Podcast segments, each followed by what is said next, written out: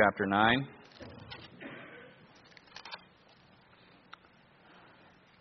It's good to have visitors with us. We appreciate you coming in. Some from the radio. Be praying for that. That, that ministry is going very well now from from all the way from up in San Francisco area down the Bakersfield area to Pennsylvania, Louisiana, Alabama, um, Virginia, of course, in the Richmond area.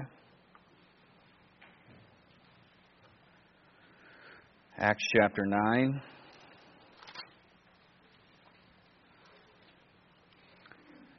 We're going to start in verse 18, and we're going to see a, a, a changed man here.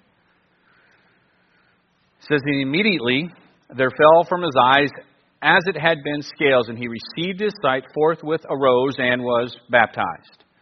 And, he was, and when he had received meat, he was strengthened. Then was saw certain days with the disciples which were at Damascus. Straightway he preached Christ in the synagogues that he is the Son of God. But all that heard him were amazed and said, Is not this he that destroyed them, which called on, the, on, uh, uh, called on this name in, in Jerusalem, and came hither for that intent that he might bring them bound under the chief priest? But Saul increased the more in strength and confounded the Jews which dwelt at Damascus. Now get this, proving that this is the very Christ. And after that many days were fulfilled, the Jews took counsel to kill him. But their laying await was known of Saul, and they watched the gates night and day to kill him. Then the disciples took him by night, let him down the wall in a basket. When Saul was come to Jerusalem, he essayed to join himself to the disciples, but they were all afraid of him, and believed not that he was a disciple. That's going to be Peter and James. That's the two it's talking about right there. We'll see that in another portion of the New Testament. But Barnabas took him and brought him to the apostles and declared unto them how he had seen the Lord in the way, and how he had spoken to him, and how he had preached boldly at Damascus in the name of Jesus. And he was with them coming in and going out at Jerusalem. They accepted him. And he spake boldly in the name of the Lord Jesus and disputed against the Grecians, but they went about to slay him. Which when the brethren knew, they brought him down to Caesarea and sent him forth to Tarsus. Then had the churches rest throughout all Judea and Galilee and Samaria, and were edified, and walking in the fear of the Lord and in the comfort of the Holy Ghost were multiplied. Let's go ahead and pray. Father in heaven, Lord, I love you, Lord. I thank you for your word. Lord, I ask your blessing upon the message today. Lord, I pray that you'd be glorified and honored in all that's said and done. Lord, please control what I say and how I say it. Lord, I pray that it would be clear, that the truth of what we see here would help us and draw us closer to you. Use it to meet needs that are here. Teach us your word this morning. May your Holy Spirit illuminate it unto us. And Lord, again, may we just be strengthened by what we see here and how just incredibly powerful you are. Lord, if there's anyone here who does not truly know Christ as Savior, Lord, I pray that conviction and that drawing upon their heart. Lord, that even this morning they would repent and place their faith solely in Jesus Christ for salvation. Please work, Lord. I pray and ask all this in Christ's name. Amen. Again, earlier in this chapter, we did see the conversion of this man Saul. Again, perhaps the most important in the history of Christianity is this man. His impact really cannot be overstated.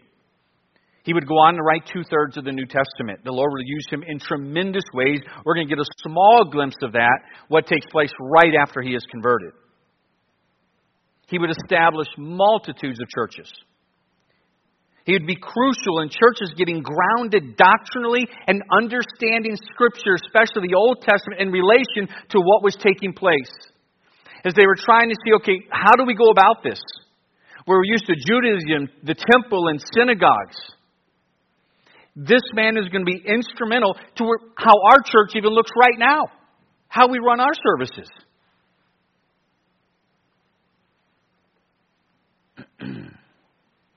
As we're going to see, his conversion would even be partially responsible. There's going to be two things we're going to look at that allows for the new believers, these new churches, to get some rest from the massive persecution that was taking place.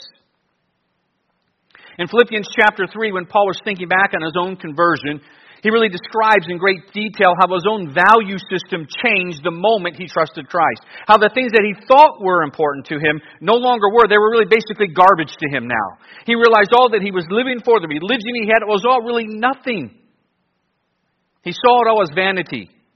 This is a changed man after conversion. He's the one who will pin the words in in 2 Corinthians 5:17. Therefore, if any man be in Christ, he is a new creature. Old things are passed away; behold, all things are become new. As we will see, he lived it. This was a changed man. The truth is, when God saves you, he changes you. If you have a testimony of salvation, yet there's never been a change, listen, that's a red flag. Just because you prayed a prayer doesn't mean you're saved.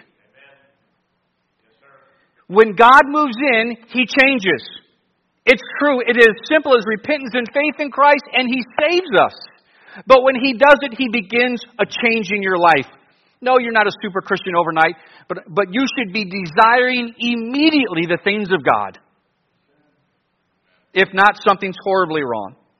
You just might be, as we heard in the testimony, uh, uh um, Brother Shane joined the church on Wednesday night, his own personal testimony of his own life when he came to know Christ. You just might simply be a tare in the wheat. I remember when I entered the Air Force in August 1st of 1989. Know what was clear? I had a new mission. My life changed. The moment I got into Lackland Air Force Base, my life changed. You know what? I had a new uniform. I had a new vocabulary. Now, they don't actually say words in the military. It's everything DTS. It's all initials for everything all the way. But all of a sudden, I could speak in initials perfectly well. But I had a new vocabulary. I had a new uniform. I had a new haircut. There was nothing. I have a picture of me with right after that they took, right when I left the, the barber's booth with nothing on my head whatsoever. You know what they gave me? New standards. Because of the new mission that I had been given.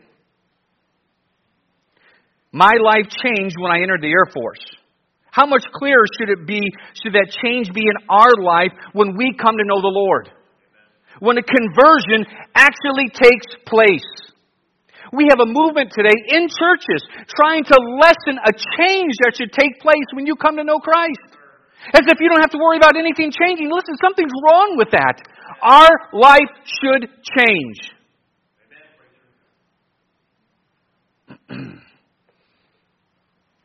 I think of the book that I read several years ago that I enjoyed much, and I recommend it, called The Case for Christ.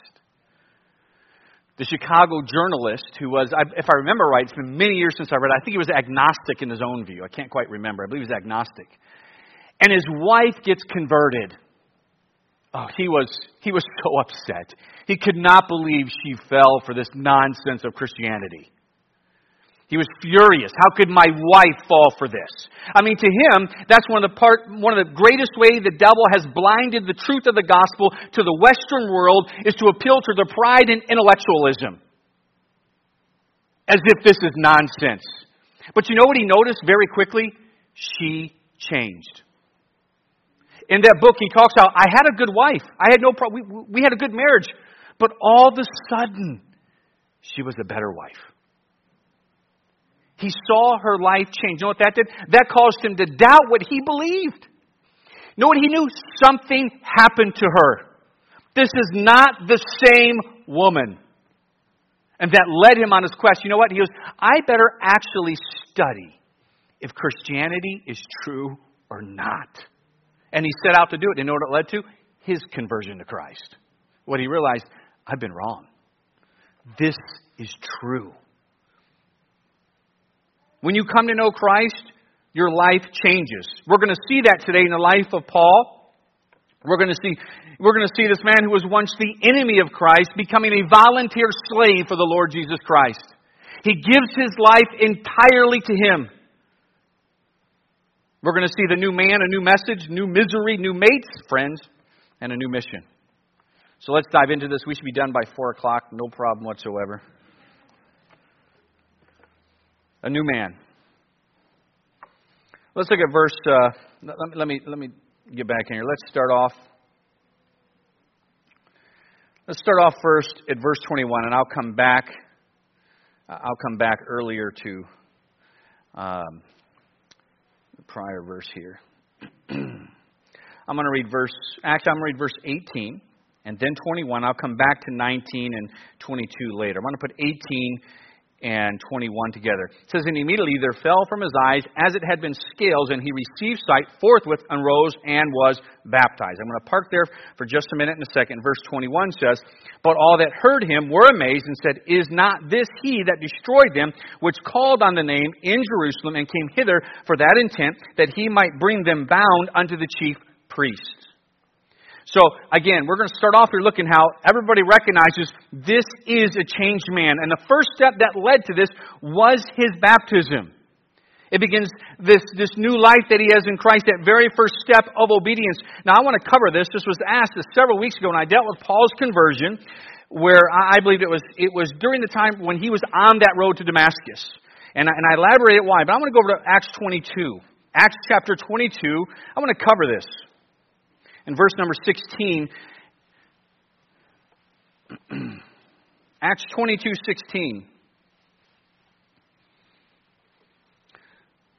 This is one of about, there's primarily three to four texts that are used in Scripture that are the proof texts for a doctrine called baptismal regeneration, which began to come to prominence second and third century. And so I want to discuss this, what takes place in Acts 22, verse 16. This is Paul, and what's most important here is we're going to see what gives us understanding of this verse is who's speaking it. It's going to be Paul himself.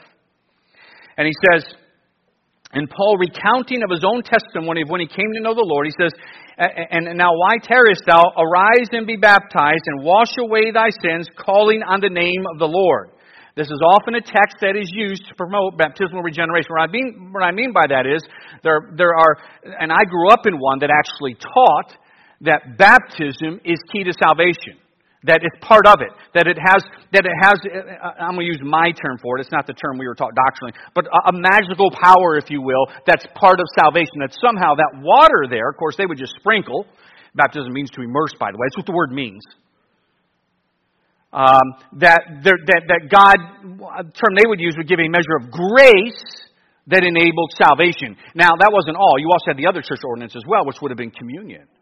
That would be a doctrine called transubstantiation. We're not going to dive into that today. But we need to look at this verse here and see what it's talking about. So let's get into this. I, one of the keys we're going to see, we're going to break it down in two ways here. I think it'll give you understanding. One, the grammatical structure of the sentence here and the verbs that are used, as well as Paul himself. We'll look at his interpretation of it. We're going to see the man who said these words. What did he believe when he said it? All right. I think those will be the key, and then we'll go from there. I don't have time to. I could preach a, a, probably a series of messages just on this topic.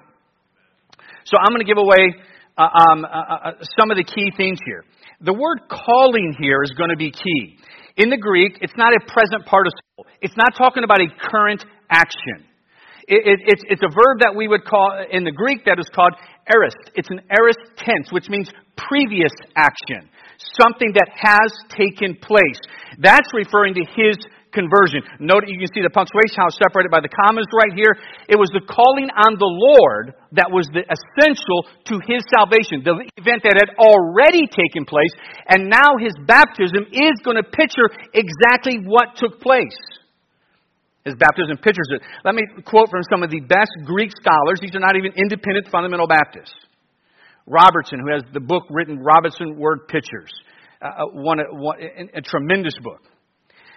To quote from him on this section, he said, Baptism here pictures the washing away of sins by the blood of Christ. He, uh, Paul pointed out the imagery, which was common in Paul's writings, uh, um, such as in Romans chapter 6. And then he focuses on the, the, the participle that is used there in calling, how it was a past, it, it's something, an action that had took place in Paul's life already. That's where his conclusion is. Paul is referring to baptism picturing, which is what it does. It's saying, I believe the death, burial, and resurrection of Jesus Christ. It's not that that water washes away your sin. So, how did Paul himself interpret this? The man who said it. How did he believe it? Let's take a look. 1 Corinthians chapter 1. If that doctrine is true,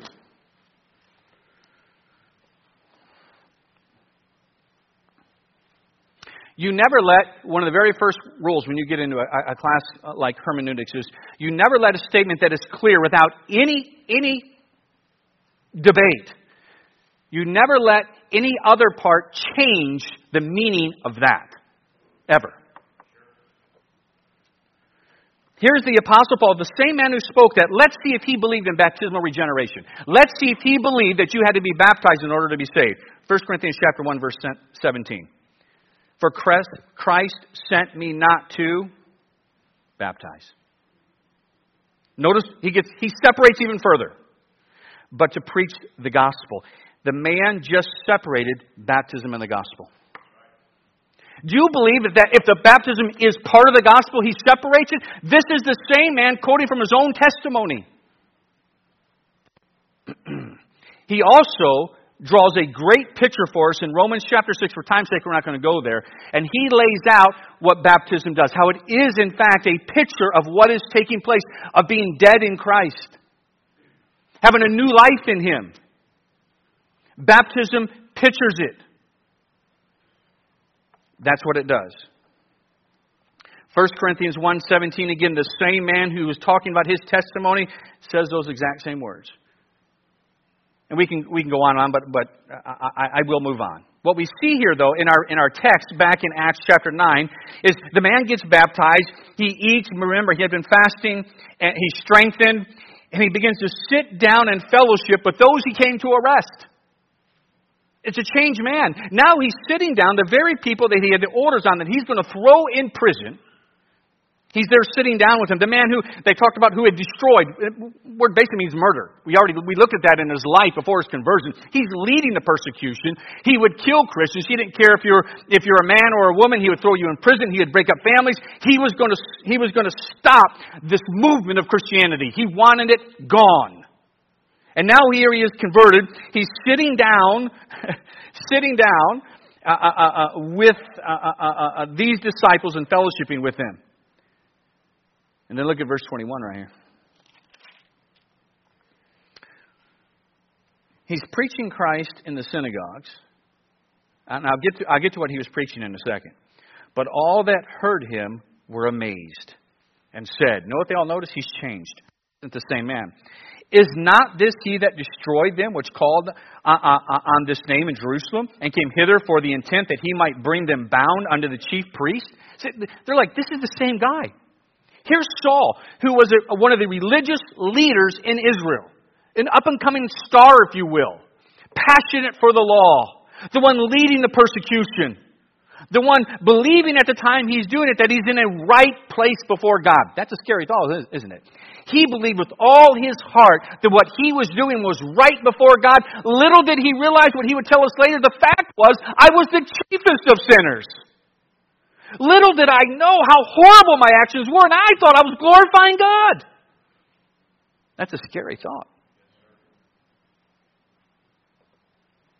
They know this is a changed man.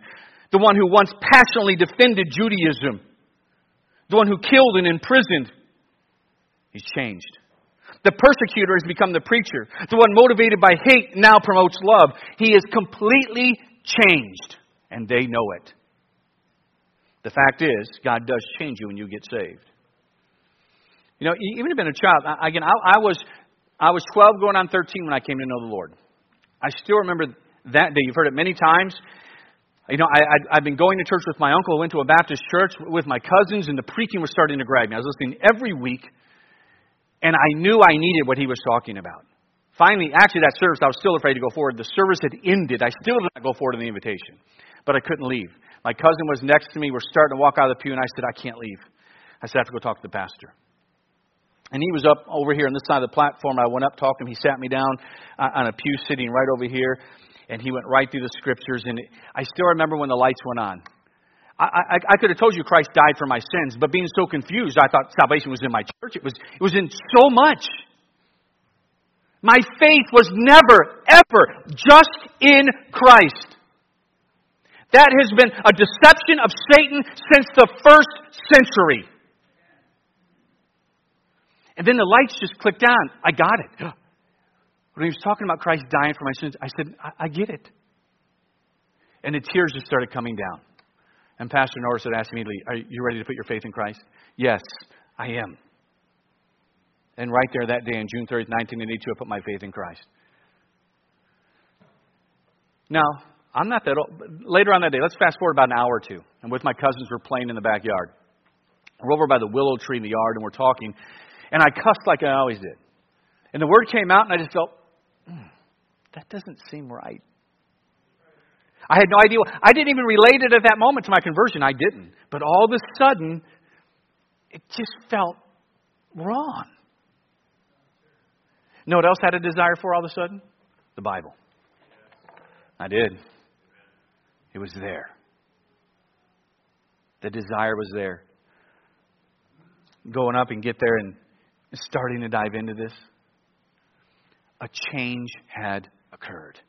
If you're telling me you have a testimony of salvation, you have no desire for this, no desire for God, listen to me. You're believing a lie. No, you're not super Christian. Yes, you still have a flesh. Yes, you still can't back. All that's true. But I'm telling you, if you have a testimony of conversion, yet there's no, no desire to change, nothing there, that's not conversion. Conversion brings change. Not only that, but he had a new message. Let me go through these quickly now verse 20 and 22. And straightway he preached Christ in the synagogue that he is the Son of God. Verse 22. But Saul increased the more in strength and confounded the Jews which dwelt at Damascus, proving that this is the very Christ. So he gets converted. We're going to cover a time frame. There, there's, there's actually those covering three years, what we just read. Three years. And you're going to see that here. Um, but Paul, as soon as he gets converted, right where he's at, he wants to tell others. He does. That's part of conversion, by the way. I do believe that. A desire to tell others. I remember going to camp without any growth. I remember the church without a pastor. I didn't grow in Christ for about three years after I got saved. I'd go to camp not knowing anything. But I, I would try my best to try and tell them. I didn't even know how. Paul starts right where he's at, right there in Damascus, and, and, and he says this, proving that Jesus is in fact the Son of God. How's he going to do that? You ever think about that?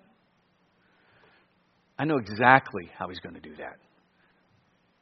This is Saul.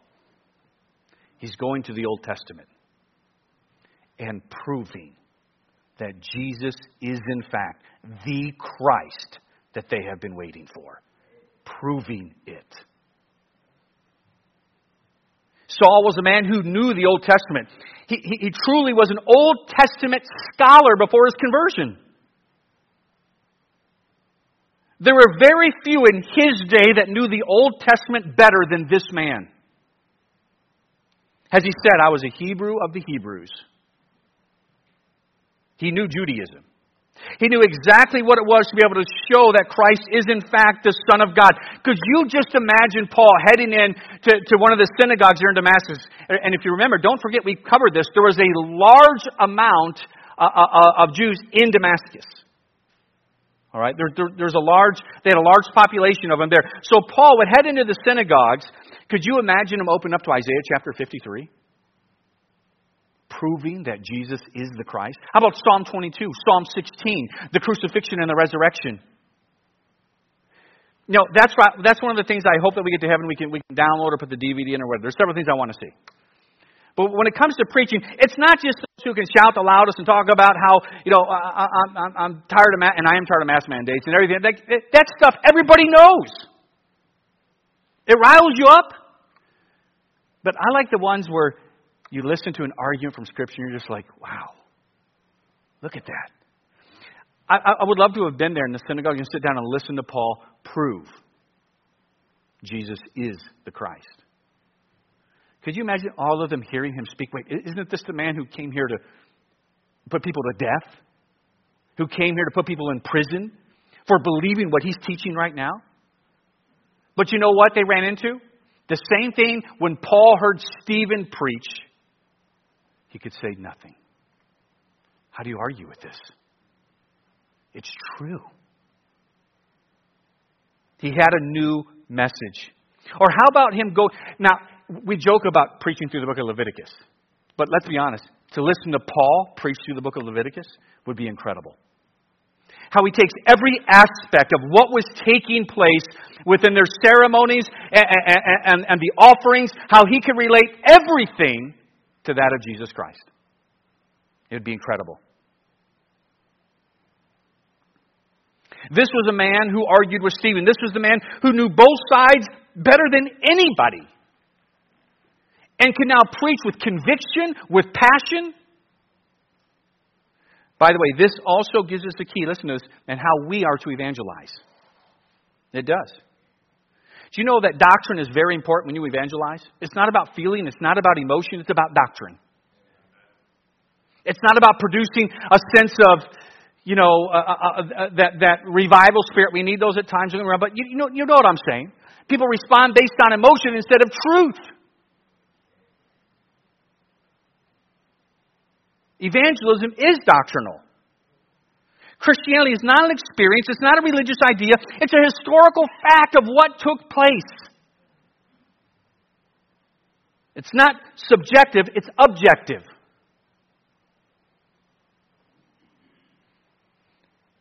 Paul understood that immediately. He had that down. And so he sought to prove that Jesus is the Christ. You do that with the authority of the Scriptures. So he had, he had a new man, a new message. and now he has also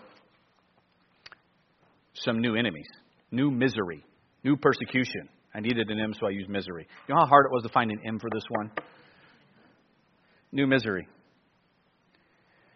So there's certain things we have to cover here. From, from the time we get from 20 and straightway, this is right after his baptism, he preached Christ in the synagogues that he is the Son of God. But we have a gap here that's taken between 20 and 21 and 20, well, actually 2021 through 22 23. Let's read it here in order. But all that heard him were amazed and said, Is not this he that destroyed them, which called on them in Jerusalem, and came hither for that intent that he might bring them bound under the chief priests? We actually now have the gap of time. But Saul increased the more in strength and confounded the Jews which dwelt, at Damascus. Now, what he's doing is proving that this is the very Christ. His arguments have increased. Notice what it says here. And after that, many days were fulfilled. The Jews took counsel to, to kill him. So we have a, you say, how do you know we have a three year segment? Because Paul tells us what happened during, during this time frame right here. Go to Galatians chapter 1. Galatians chapter 1.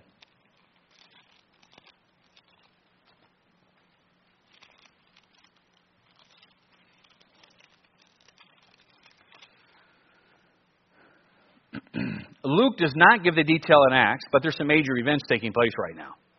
Paul gives us what took place in Galatians chapter 1, starting in verse number 15. But when it pleased God, who separated me from my mother's womb and called me by his grace to reveal his Son in me, that I might preach him among the heathen, immediately I conferred not with flesh and blood. Remember, his conversion is in Damascus. Neither went I up to Jerusalem to them which, which, which were apostles before me, but I went into Arabia and returned again unto Damascus, where he was converted. Then after three years, I went up to Jerusalem to see Peter and abode with him 15 days. But other than the apostles saw I none save James, uh, uh, uh save James, the Lord's, uh, uh, uh, the Lord's brother. Peter and James is all he met when, when he went there. And let me read on here. This is going to be important. Afterwards, I came into the regions of uh, uh, Syria and Cilicia. So let's stop right there. So we have the gap here filled in of what takes place in Paul's life. He gets converted. He gets converted under, under the direction and leading of the Lord. He's preaching immediately, but then he heads out. He goes to Arabia. This is not Saudi Arabia. This would be on the this this would be coming down south. I'm going to have an image later, and I'll show you where it's at. South of Damascus, um, very south of Damascus, coming down almost when you're starting to head towards the Egyptian way. Um, that this is where this is taking place. It's called the Nabatean Arabia. And so Paul heads to that area under the leading of the Lord. He's going to spend, we don't know, he never says exactly how much time was in Arabia. We just know there's three years that take place here. But what makes sense is almost the bulk of that three years was probably in Arabia. Because think of how strong his arguments are. When they heard Stephen preach a powerful argument, Jesus is the Christ, how many sermons did he get out? One. They wanted him dead. So, based on that information, it's, it's, it's, it's, not, it's not doing discredit to surmise, to surmise that he spent the bulk of the three years in Arabia, then coming back, proving Jesus is the Christ, and now they want him dead. But why did he go to Arabia? This is where the Lord is instructing him in the Word of God. This is this as he says in Galatians chapter 1 here, this is where he's getting instruction.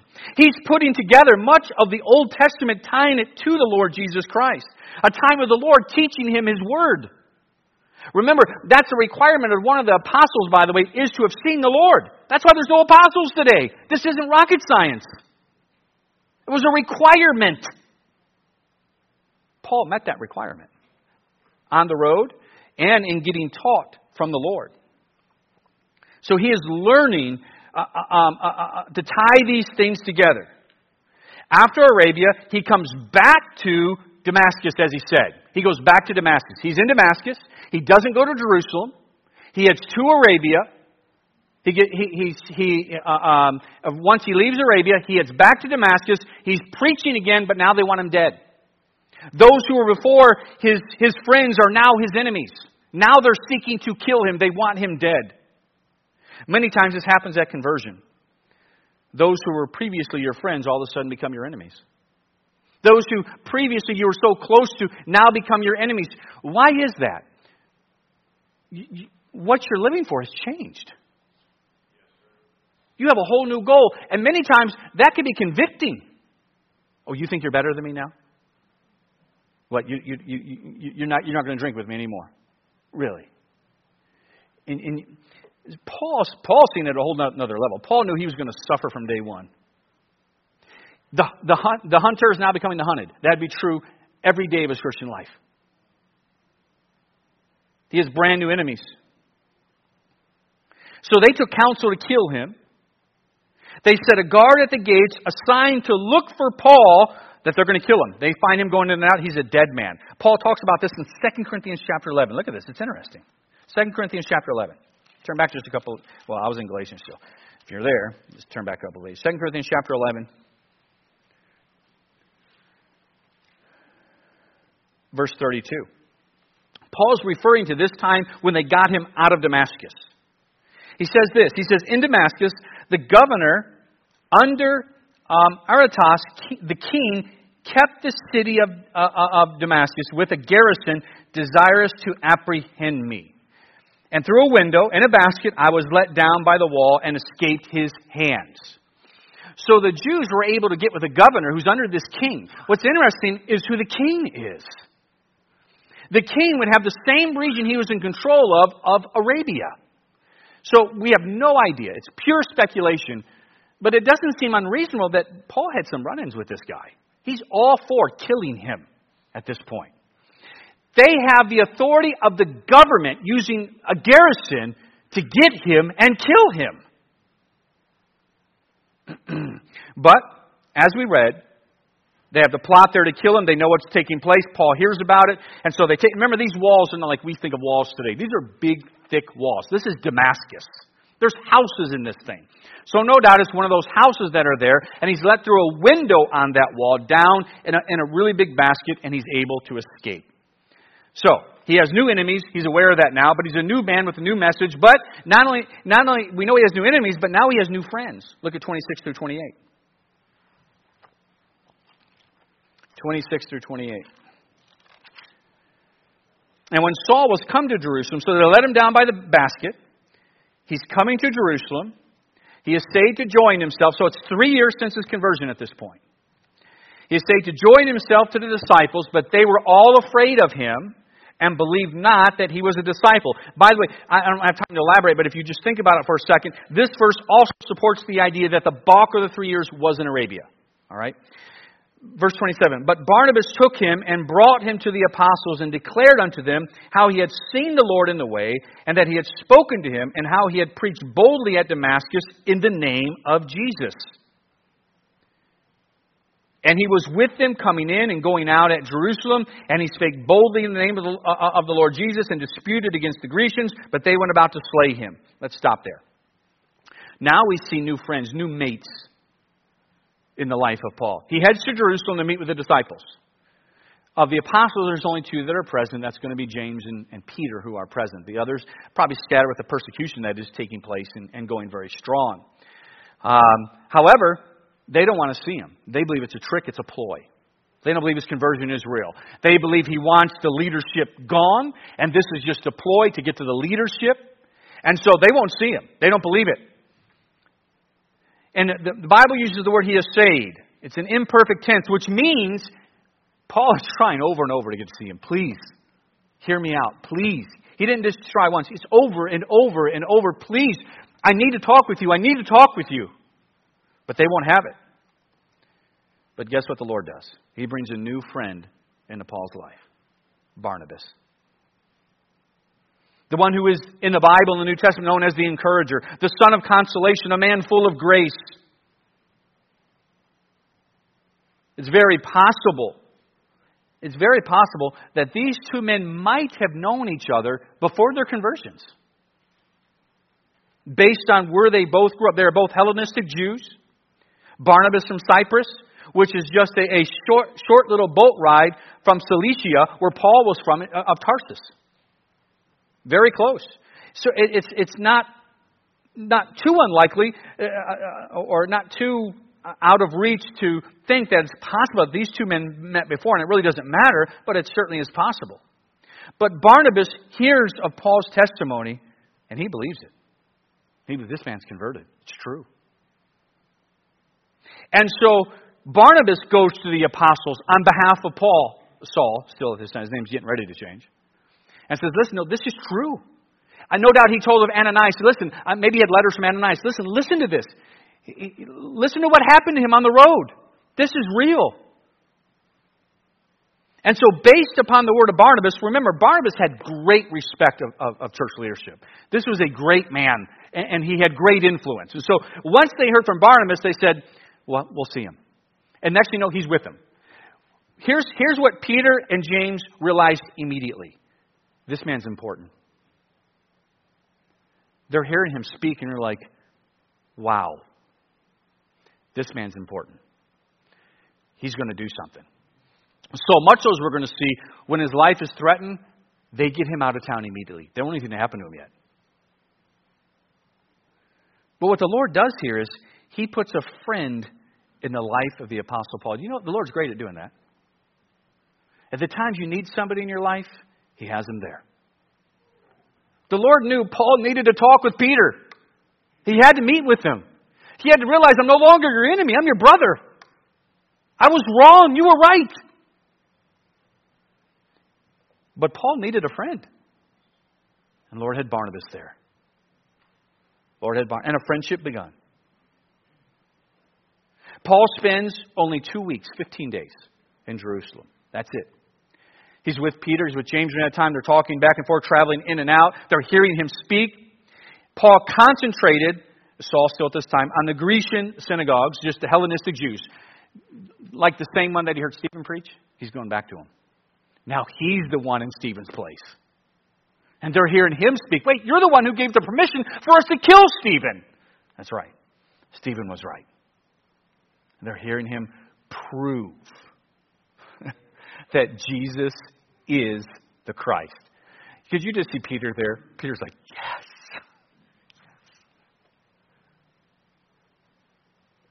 yes. They hear his arguments, and now they want him dead. His new friends, his new brothers, know we can't lose this man. He's too important. They get him out of town. Again, it is amazing how God had Barnabas there for Paul when he needed him. Listen, God does that in our life all the time. The times that we do need those, when we need a friend or we need something, the Lord does provide. He does. You trust Him. That's what you do. Now, let's go on lastly here to his new mission 29 through 31. We got a new man with a new message who has a new misery of persecution and enemies to new mates, friends. We see his new mission. Incredible what he, what he does here. Love this part. All right, let, let me jump into this here. Um, verse 30 which when the brethren knew, they brought him down to Caesarea and sent him forth to Tarsus. Then had the churches rest throughout all Judea and Galilee and Samaria, and were edified, and walking in the fear of the Lord and in the comfort of the Holy Ghost were multiplied. Now, to understand what's taking place here, you, you do have to go to other places in Scripture. If you think Paul is just going to go sit home in Tarsus, it's not what he does. It's not what he does at all. The man has a brand new mission. He has a new mission. He understood why they had to get him out of Jerusalem. Uh, uh Jerusalem would be the most volatile place. Just like with Stephen, they would kill him instantly. And Peter's like, We're not having that. You're getting out of town. So they get him to Caesarea. Caesarea was uh, really the perfect place to get him out to immediately. That's the capital of this Judea province under Rome at this time. You got the port there. You got boats traveling in and out. Um, the, the Roman government protection there. There's all kinds of stuff here that's going to be help to him. So they get him to Caesarea immediately, and from there he goes to Tarsus. Now let's look at this so you can picture it in your mind where Paul is during this time. Let me have that picture now, just here for a minute. Oh, I need a pointer. I don't have a pointer, do I?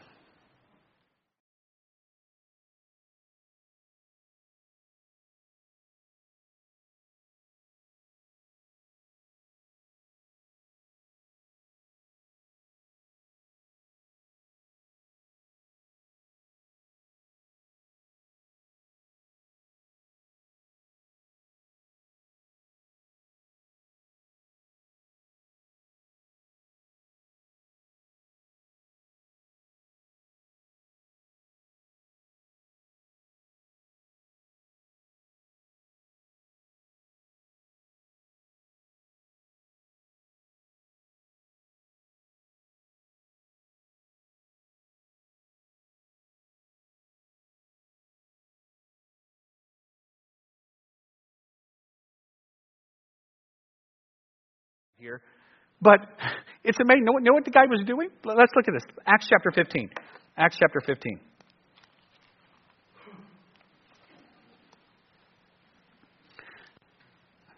We think Paul had his first missionary journey once he was in Acts chapter um, 12 and 13 in there. Let, let's, let's look here at a couple of verses. Two verses in Acts chapter 15. Verse 23. This is Paul. He, he's, he's already completed one of his missionary journeys. They have the, the great this debate takes place because now the Judaizers were coming in, and guess what they were doing? Confusing the gospel, adding to the gospel that it's not just faith in Christ. So they're dealing with that issue. Those who now added law to it, the Judaizers using Judaism to add to the gospel. Uh, groups do that. They add whatever they know. They try and add it to the gospel, whatever it is. So,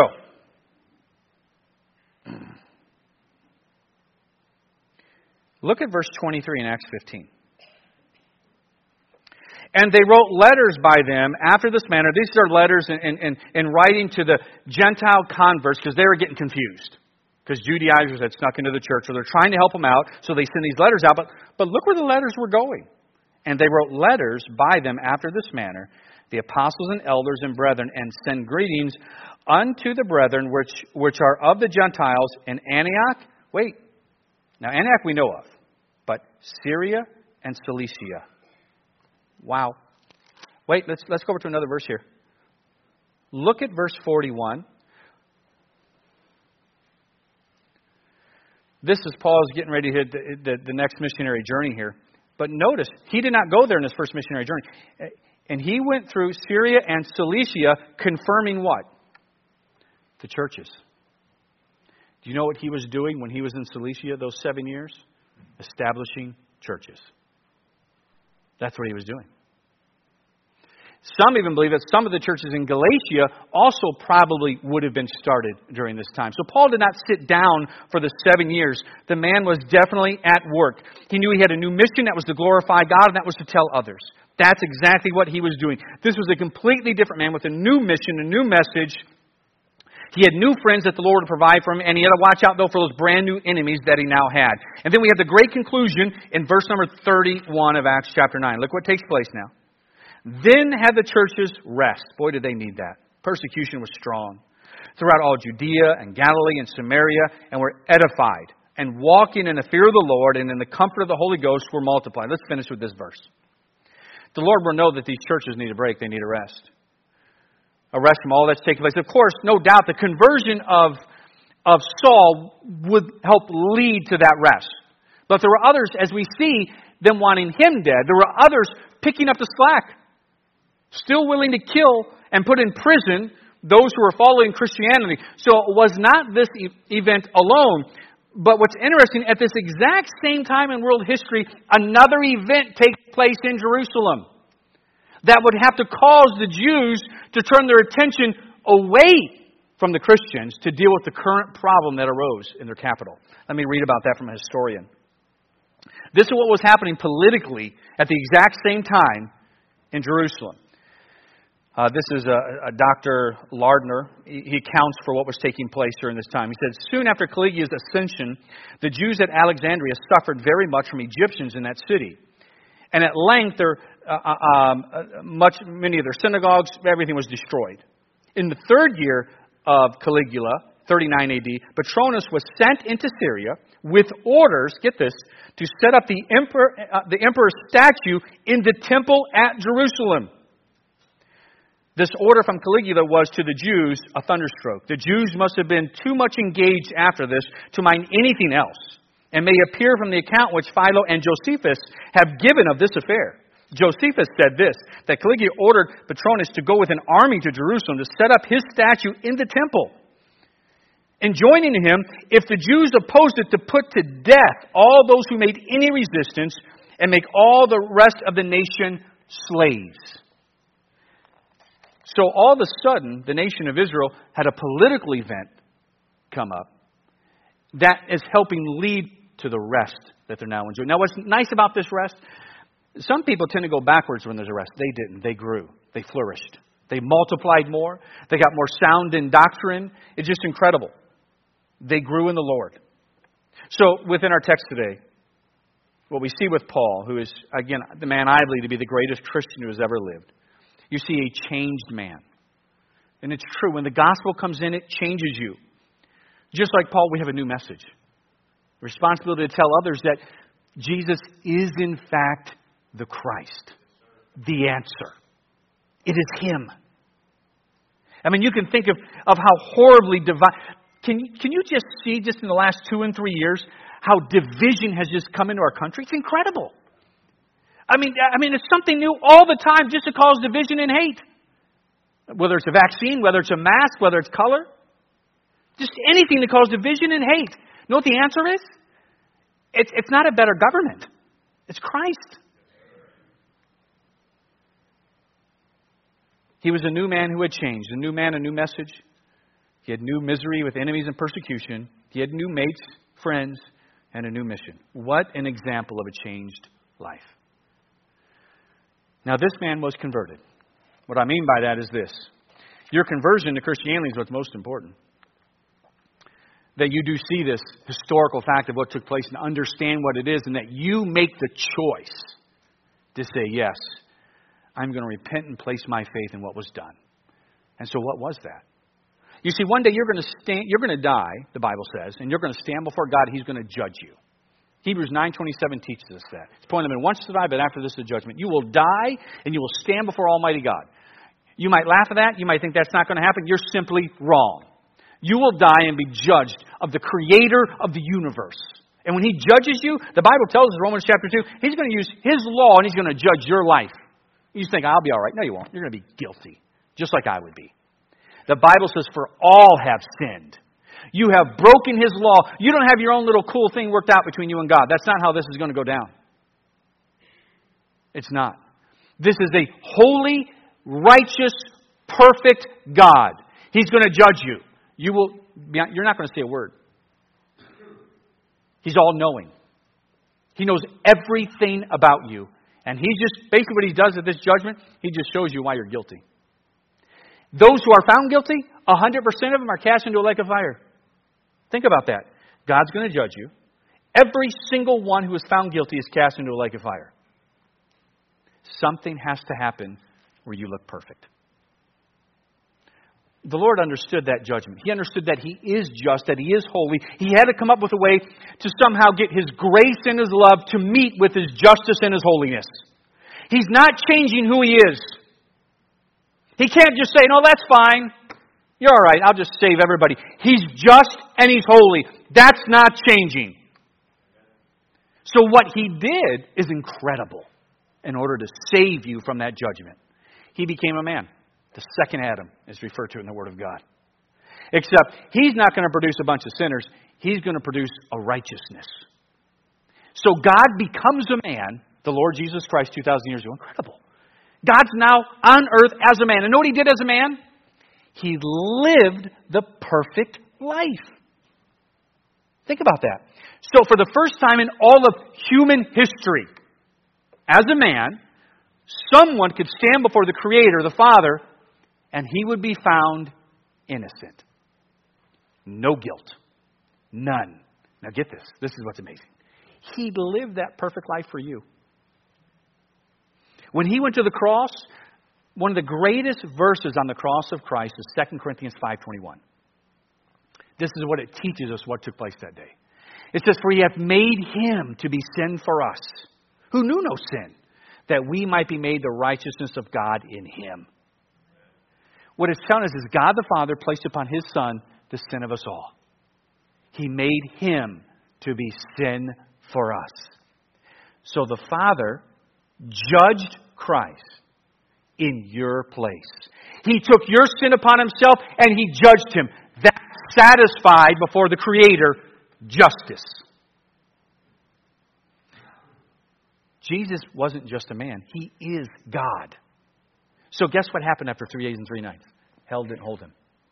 He defeated death and rose again from the dead. If God judges you and you go to hell, you're not God. You're not coming out. So, he took our sin, but that's not all that verse teaches, is it? He gives us his righteousness. So think about that.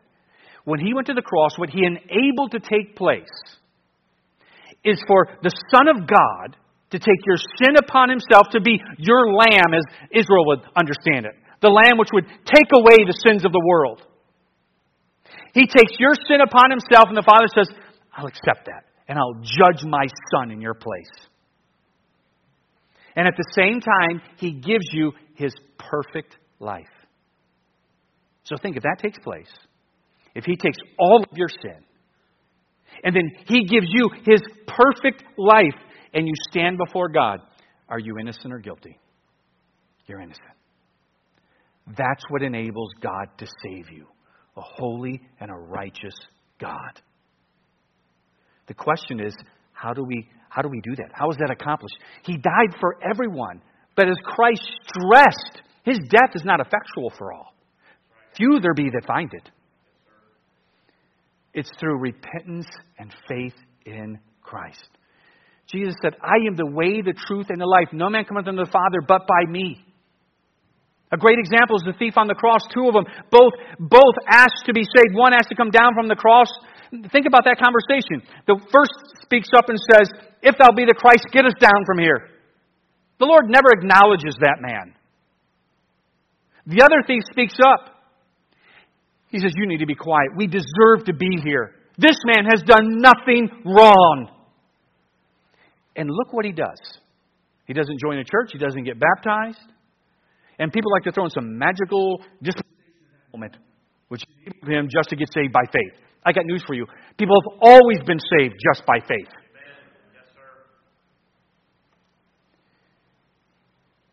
he repents and places his faith only in the Lord. You say, how do you know that? Because he put his trust only in Christ. The next moment he asked us, this man never asked to come down from the cross. What was he afraid of? Judgment. He knew he was a horrible man, getting ready to face a holy and a righteous God. And he put his faith in the only one who could save him. He says to the Lord, Lord, when thou comest into thy kingdom, remember me. Where's his faith at? The Lord Jesus Christ. At that moment, the Lord says, Today thou shalt be with me in paradise. So the question is, what is your faith in? For Christ's death to be effectual for you, you have to repent and place your faith, listen, solely in Christ. I stress that because when we get, uh, we will cover the book of Galatians.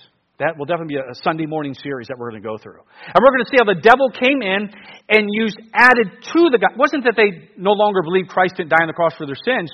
They didn't believe that was alone was enough, just faith in that. And Paul was clear. I marvel. You are so, you're already removed from this truth. Recognizing this, this is the core of it. He knew this means there's nobody there getting saved. You're trusting in something that can't save you. It is repentance and faith in Christ alone. With heads bowed.